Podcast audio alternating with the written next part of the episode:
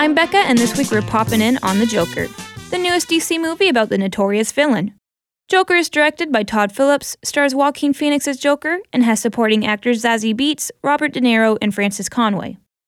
The premise of the movie is seeing Joker, whose name is actually Arthur Fleck, slowly descend into the mad villain he is. Arthur fights his mental illnesses while trying to take care of his mother and hold down a job. After discovering the truth about his mental illnesses and the people around him, Arthur fully embraces his illnesses and lets them take over, putting Gotham in riots and causing an uprising. The plot of the movie is actually more complex than you might think, as a lot of subplots eventually tie into the main plot. Visually, the movie looks depressing and offsetting, but I think that's on purpose to go along with the emotions expressed. The movie is rated R due to strong violence, and I agree with the rating. Overall, The Joker is a great movie at showing someone's battle with mental illness, and a good origin story for the infamous Batman villain. I'd give the movie an 8 out of 10. This popcorn was fresh, warm, and buttery. Special thanks to AMC Dine in Mesquite 30 for sponsoring our program.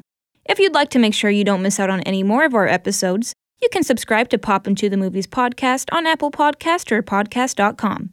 And don't forget you can watch a trailer of the movie, plus other information about the movies we review, at tinyurl.com slash popintothemovies. I'm Becca, and make sure to pop back in next week as we cover another movie.